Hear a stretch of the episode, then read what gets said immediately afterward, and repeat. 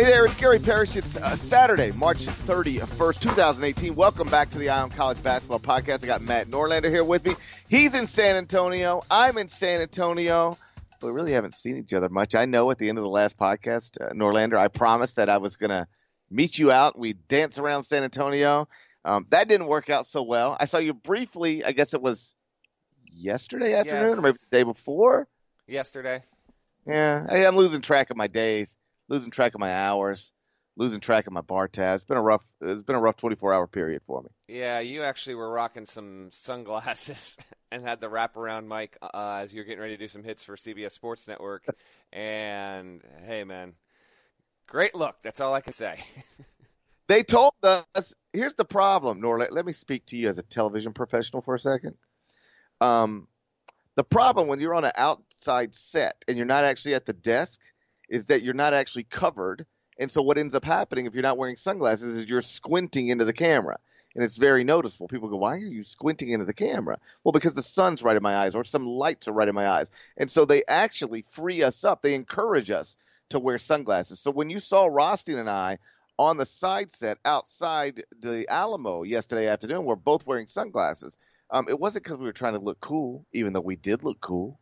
It was because uh, we were instructed that without sunglasses, you're going to end up squinting. In fact, I didn't even bring sunglasses to San Antonio. I had to go buy those. I purchased those yesterday morning. I wore them yesterday afternoon. I rocked them yesterday afternoon. That's interesting. Did you uh, did you happen to see Billy Preston when you purchased those? Because I had to swing by a Macy's, pick up a tie for CBS Sports HQ, and Preston was walking with Kansas gear on. It was I almost did a double take there, so I didn't know if if you had also seen him. Uh, I did not see Billy Preston. Did you happen to notice what kind of car he was driving? I did not because this is San Antonio, and you really don't need to be in a car if you're going to be in the downtown area. Plus, right. we are in the middle of a mall, so I couldn't exactly pick that out there. But regardless, it's uh, it's been a fun, interesting week so far. We're ready for these games to get going. But GP, if you may allow me, we were not together on Friday night, and we're going to preview these games. But were you watching that UConn Notre Dame game? Yes. So we were at dinner. I mean, think. Uh, so first off, let's back up. Last year in Phoenix, where were we? Phoenix. We were in Phoenix for the Final Four. Same deal. UConn's in trouble, and the entire bar in Phoenix where we were at, like, is suddenly like paying attention to this women's basketball game, uh, and seem like people seem invested in it the way you might if. Um, if one of your favorite teams is playing, or if you've got money on it, but they weren't. They were just invested in the story. Oh wow, the UConn women uh, might actually lose. And so that was a neat experience. Like I don't know that I've ever seen an entire bar uh, focused on a women's basketball game, but I experienced that in Phoenix. And same deal last night. I'm at dinner with there's about ten of us at dinner, and we're checking the scores. And it's like, oh, oh wow, the UConn women are only up three. Oh wow, the UConn women are only up whatever. Oh wow, the UConn women are down. And on our phones, like we pulled up phones at the dinner table and we're watching the game on our phones. The whole dinner table is. So then it goes to overtime and we we settle up, we close our we close our uh, our, our check and we shuffle to the bar in the same hotel that we were having dinner at. And we, you know, we we watched the overtime, and it was amazing, like an unbelievable shot at the buzzer in overtime. And so the UConn women lose to Notre Dame 91-89 and it was just uh, it, it really is like insane like this this program never loses and now in consecutive years they've lost in the final four like uh, I, I've like t- that's the story of postseason college basketball so far. So I tweeted like we got to get Sister Jean to UConn because they they obviously need some help. And I don't know if you uh, saw the Wright Thompson story on Geno Auriemma recently at ESPN.com, ESPN the magazine, but like it, it was this man who's accomplished so much, who but who remains every day fearful of what happened last night. So to watch them lose again, and now they'll finish their season 36 and one, just incredible stuff. Yeah, that is. A, listen, it's a it's a huge sports story, and there is something pretty uh, fascinating about UConn now at this point. That senior class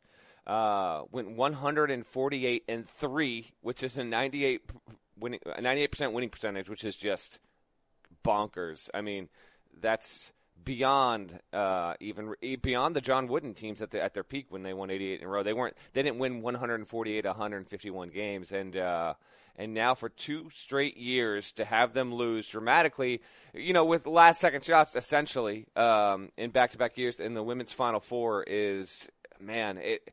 It's really it's it's good for co- for college basketball, women's college basketball that UConn is this good and now has been taken out in consecutive years like this because at least it brings some sort of dramatic element and some sort of the element of unknown to the women's tournament because even though you know UConn has just piled up so many championships and they've been so dominant after all these years, uh, one game situation, these kind of things can happen, and we do have we know we have this weird void, this gap now where UConn hasn't won the title, and where I was as well whole place last night. Um, I didn't I didn't scoot in there until about five minutes were left in the game, maybe about six minutes left in the fourth quarter, and uh, and certainly and then like you you felt like Notre Dame was going to blow this, like they were going to choke it away when they had when they had the game in regulation. Then it gets to overtime. You think maybe this is going to you know go how it's, how it so often goes, where the better team gets the opportunity and they they pull away. That's just not what happened whatsoever. And um, good on Notre Dame, and now they'll play Mississippi State for the national championship on Sunday. UConn will obviously still be the number one team in the country next year, but it always it added a little bit of uh, a little bit of excitement and a lot of drama here to the Final Four in, in San Antonio, let alone Ohio, where the game was played. Meantime, uh, fast forward to 5:09 Central tonight, or later this afternoon, and the men's Final Four will get underway. It's Loyola Chicago against Michigan. That'll be followed by Kansas against Villanova. Let's take these one by one. Loyola Chicago against Michigan. I have been asked maybe 40 different times, 40 different ways yes. on radio shows, on television, on CBS Sports HQ hits, can Loyola Chicago beat Michigan? And every time I sort of roll my eyes at the question because, of course, like, yes, I know that Loyola Chicago getting to the national championship game would be unprecedented. A double digit seed's never gotten there. So we are, on one hand, asking Loyola Chicago to do something that's never been done get to the title game as a double digit seed. On the other hand, we're not asking Loyola Chicago to do anything that they haven't already done, which is beat a three seed in this NCAA tournament. They beat Tennessee, the SEC co-champs, in the round of 32. And if you can do that while recognizing Michigan is better than anybody they've played, um, if I'm Porter Moser, that's what I'm saying. Like, hey, we we don't have to do anything other than what we've already done. We've beaten a three seed before. We've beaten Tennessee, plus Florida plus Miami, plus Nevada, plus Kansas State, we can beat Michigan as well. I, am not saying Loyola Chicago's going to win the game, but the idea that there's some like this is not George Mason getting to the national semifinals and then being overwhelmed. At least I don't think so. I'll be surprised if we don't have a, a close game. I'd be extremely surprised if we don't have a close game. Loyola can win the game. I think it will win the game, GP, because they've got the capability to get back on defense. They always are in their half court sets on defense. Now, Mo Wagner is clearly, to me, the one player that makes this so interesting because can Loyola stop him from doing what he's capable of doing? I have no idea if he is or not. And honestly, if, the, if, he, if they cannot do it, if they can't stop him, will they basically just accept whatever Wagner's going to give Michigan and look to shut them down elsewhere? That to me is the most interesting aspect of this game because Krutwig, they're big. He kind of knows what he is. He's he's a little little limited in what he does defensively, maybe more than a little limited. Just a freshman, um, and he doesn't play a ton of minutes anyway. So that's that's an intriguing aspect. Overall, the spectacle of the game, I, I, hope we get a good one. I hope we get a close one. I hope this isn't George Mason going up against Florida and just, you know, the, it was a great story. Now it's time to shuffle along here so the big boys can get it done and get onto the national championship game. I think Loyola's got a great shot at getting there. Um, but again, let's let's rem- remember that Michigan they have their best defense ever. It's never been remotely close. Um, if anyone listening has the time to to read a couple of stories, I actually have a I have two stories up on each of these teams on the site right now. One is about Michigan's defense and Luke Yaklich, uh, who came over from Illinois State, and Dan Muller, who basically uh, bequeathed two of his assistants last summer to John Beilein. And John Beilein did not even have to take guys that he Beilein didn't know these guys, didn't have to take these guys, but he did. I mean, he, he was looking for something young, fresh, different. As long as they were the right fit, he was going to take them. He's part of that Michigan uh, defensive attack, and, and I tried to get some state secrets from Yaklich a couple days ago. Obviously, was unsuccessful in that. And then on the other side of it, Porter Moser I have a story about him and just the stuff that he does behind the scenes that a lot of people don't realize. I had a few coaches that are pretty close with him share some pretty good details. So I uh, I liked both those stories. If you have the time, please please try and read them. As for the game, though, I think it'll be close. I think it'll be within two possessions with less than three minutes to go. I like Loyola's chances to win this one. Um, coaching matchup, obviously, you give it to Beilein. Best player on the floor is Wagner. You give it to Michigan there as well. But Loyola is a top 15 team in two point and three point percentage. It's a top 30 team in defensive adjusted efficiency. So they are they are worthy of being here. I think it's going to be a great game. I would be pretty bummed, GP, if this winds up being some sort of 71-55 Michigan win. I mean, if it happens like that, congrats to the Wolverines, and on they go, and they'll have a shot at winning the title on Monday night. But I think the way Loyola has played all season, not just, not just in the tournament, all season, um, they're worthy of making this, uh, at, the, at the very least, uh, a game that's in doubt with less than two minutes remaining. Yeah, typically when there's a double digit seed in the Final Four, they have gotten hot um, relative to what they did the rest of the season and then advanced through the bracket. That's not really what happened to Loyola Chicago. Even if most people just started paying attention to the story, the truth is they've been good all season. Uh, Clayton Custer missed five games early. They went two and three in those games. So if you take that five game stretch out of the equation, they're actually 30 and two with Clayton Custer in the lineup. That's their best player. They're 30 and two with him in the, with him with him available. Um, and they've beaten, like I said earlier, uh, Florida, Miami, Tennessee, Nevada, Kansas State. So this isn't some scrappy little team that got hot from the three point line and and and bounced into the Final Four. Like they have always been good. They're top 30 at KenPom right now.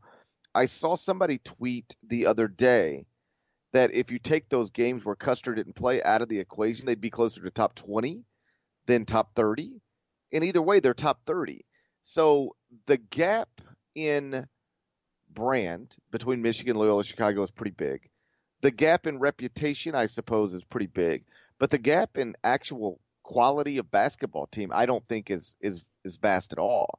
Um, I do think Michigan wins the game, but you know it's a five point spread for a reason, and I think Loyola finishes inside of that number. And obviously, if I'm saying they can finish inside of five, then I, I, think they can win the game. You're taking Loyola to win. I'll take Michigan to win something like, uh, you know, 63-60. Uh, but I, I, do think this is a competitive game, and I hope it is because um, the Loyola story is a is a tremendous story, and I'd hate to. I, I, I, you know, there's nothing cool about watching them get run right off the court unless you're a Michigan fan. Yeah, I'm gonna go Loyola 65-63.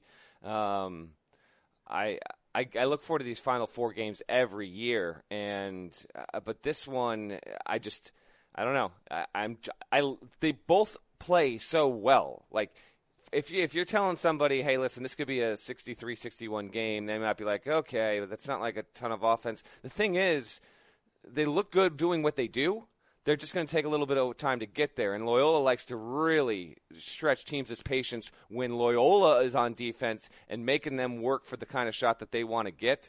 Uh, that's the biggest thing. If you see by the second media timeout at the under 12, the game is 19 to 10, Michigan is up, and they're kind of getting shots they want early in the shot clock keep an eye on any potential adjustments if if needed from Loyola and Porter Moser because that is not what they are going to want to be um, allowing Michigan to do whatsoever. And don't forget about the fact that even though Michigan has gotten a lot of pub and rightfully so for how good the defense has been, John Beilein has uh, buttered his bread for decades on how good of an offensive coach he is, and certainly there there very well could be a significant wrinkle or two that's been put in for by Beilein into this Michigan offense to try and offset some of what Loyola does in its half court sets on defense. So that is a, that is an intriguing thing for me overall. GP, before we get to the second game, I just want to mention on the podcast real quick here. I was at the Sister Jean press conference yesterday, and it was one of the weirdest, most surreal experiences in the media I've ever had. Maybe at the top of the list. Um, the way it works at the tournament is you have what's called breakout rooms the Friday before the Final Four, and we'll have them again Sunday before the title game. And that is basically an opportunity to spread the media out and get more intimate conversations with players, and you don't have 30 people crammed around a locker because there's so much press here. So there's five breakout rooms for the five starters. Porter Moser or the coach will go to the dais, and then the locker room is still open for anyone that wants to talk to assistant coaches or bench players or anything like that. But one of the breakout rooms was afforded to Sister Jean before the Loyola media availability was had started, and there were at least 40 cameras, and there really might have been 50 or 60. At least 175 members in the media in this room.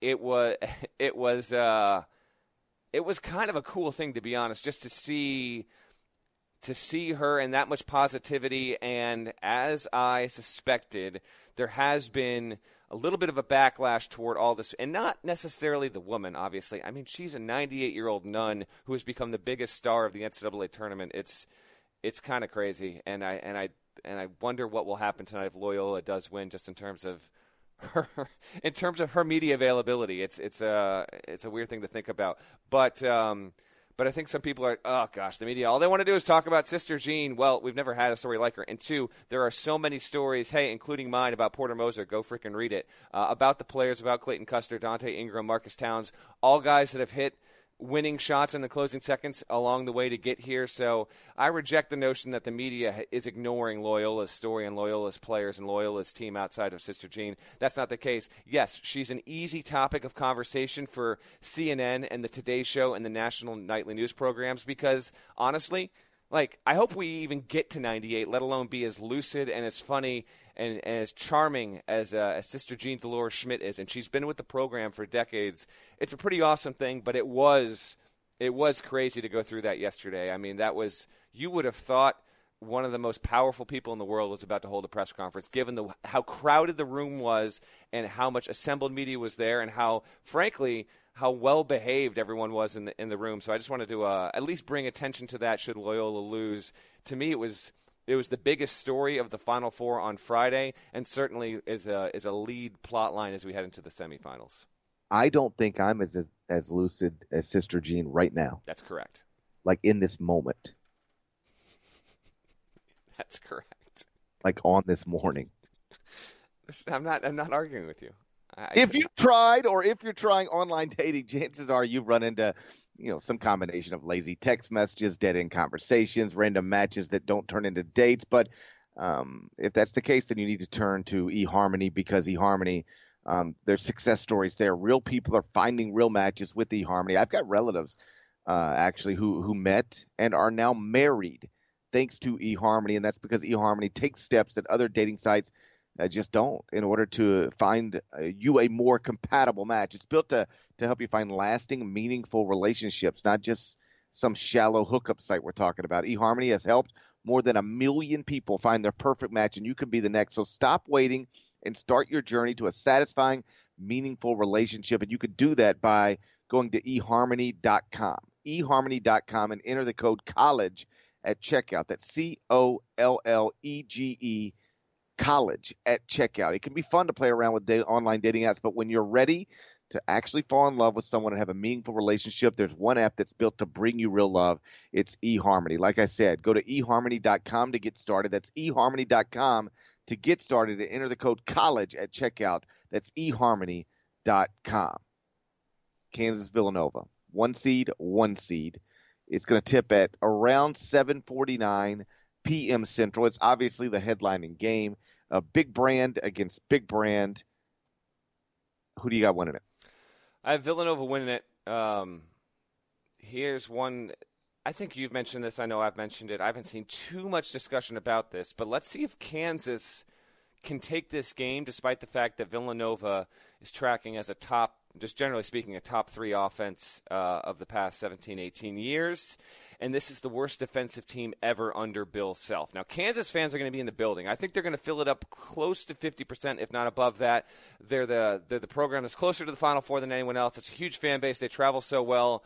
They'll get a nice little boost of, of, of morale support when this game uh, tips, and I think they've got the offensive capabilities to keep it pretty interesting. But if Villanova really finds its groove, And if Kansas, like, who's Kansas going to put on Omari Spellman? If Spellman's able to step out as one of those first halves where, hey, he hits three of four, and then Mikal Bridges, he went two of three from deep. Does Kansas have the defense to stop Villanova? No. Do they have the defense to potentially stymie them a bit and slow them?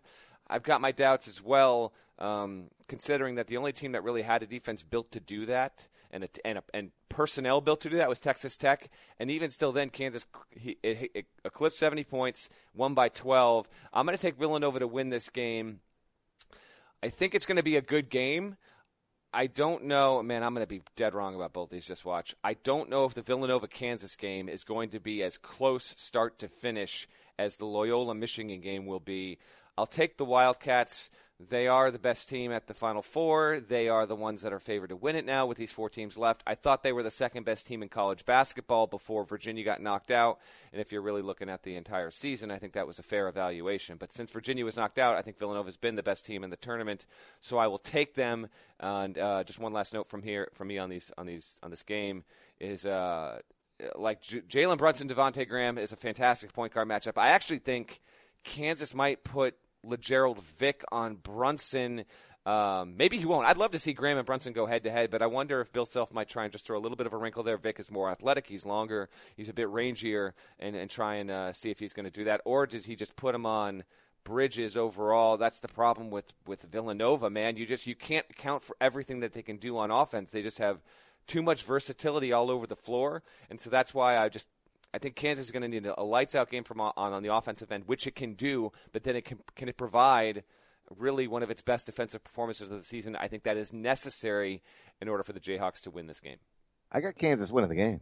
Um, I, I agree with you. Villanova is the better team and has been the better better team all season, but um, you know they're getting something different out of Malik Newman right now than they've gotten all year. Like he's arguably been uh, the best player in this NCAA tournament. The thing about Kansas is you know, yes, it is the worst defensive team ever under Bill Self. It also shoots three pointers at a greater rate than any other Kansas team under Bill Self or any Bill Self coach team ever. They shoot 41% of their field goal attempts from beyond the arc, and they make about 40% of those. So the, on average, they're taking 25 and they're they're making 10. So they're going to take 25 no matter what. And they have multiple capable shooters on the court at all times you know, whether it's Svi Mykhailiuk or Malik Newman, Devonte Graham, they've got different guys who can make shots from the perimeter on the court at all times. So if they take 25 and make 10, you know, you're fine, probably. They take 25 and make five, you're going to beat them by double digits, probably. But what happens if they take 25 and make 14? Like it's not yeah. the craziest thing in the world. Keep in mind, one time Butler shot 68% from three point range on Villanova and beat them. So my prediction would be this: Malik Newman continues to play at a high level. I'm with you on Lagerald Vick uh, bothering Jalen Brunson. Uh, Kansas takes 25 threes and makes better than its actual season percentage. And the Jayhawks not only cover the five point spread, one, but I got the Jayhawks. yeah, yeah. Kansas 80, Villanova 78. Bill Self is in the national championship game once again. Kansas.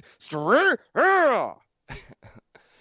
there is a story behind that that I will not share on the podcast in terms of what you've just listened to, but that was absolutely ridiculous. All right, you're going to take the Jayhawks straight up. No, which... no, no, no, no, no. I'm not just taking the Jayhawks straight up. I'm taking the Jayhawks straight up. Sounds like uh, a clear-eyed straight up the morning after, if I may add there. So this yeah, should be. I don't know how Sister Jean stays so lucid all the time.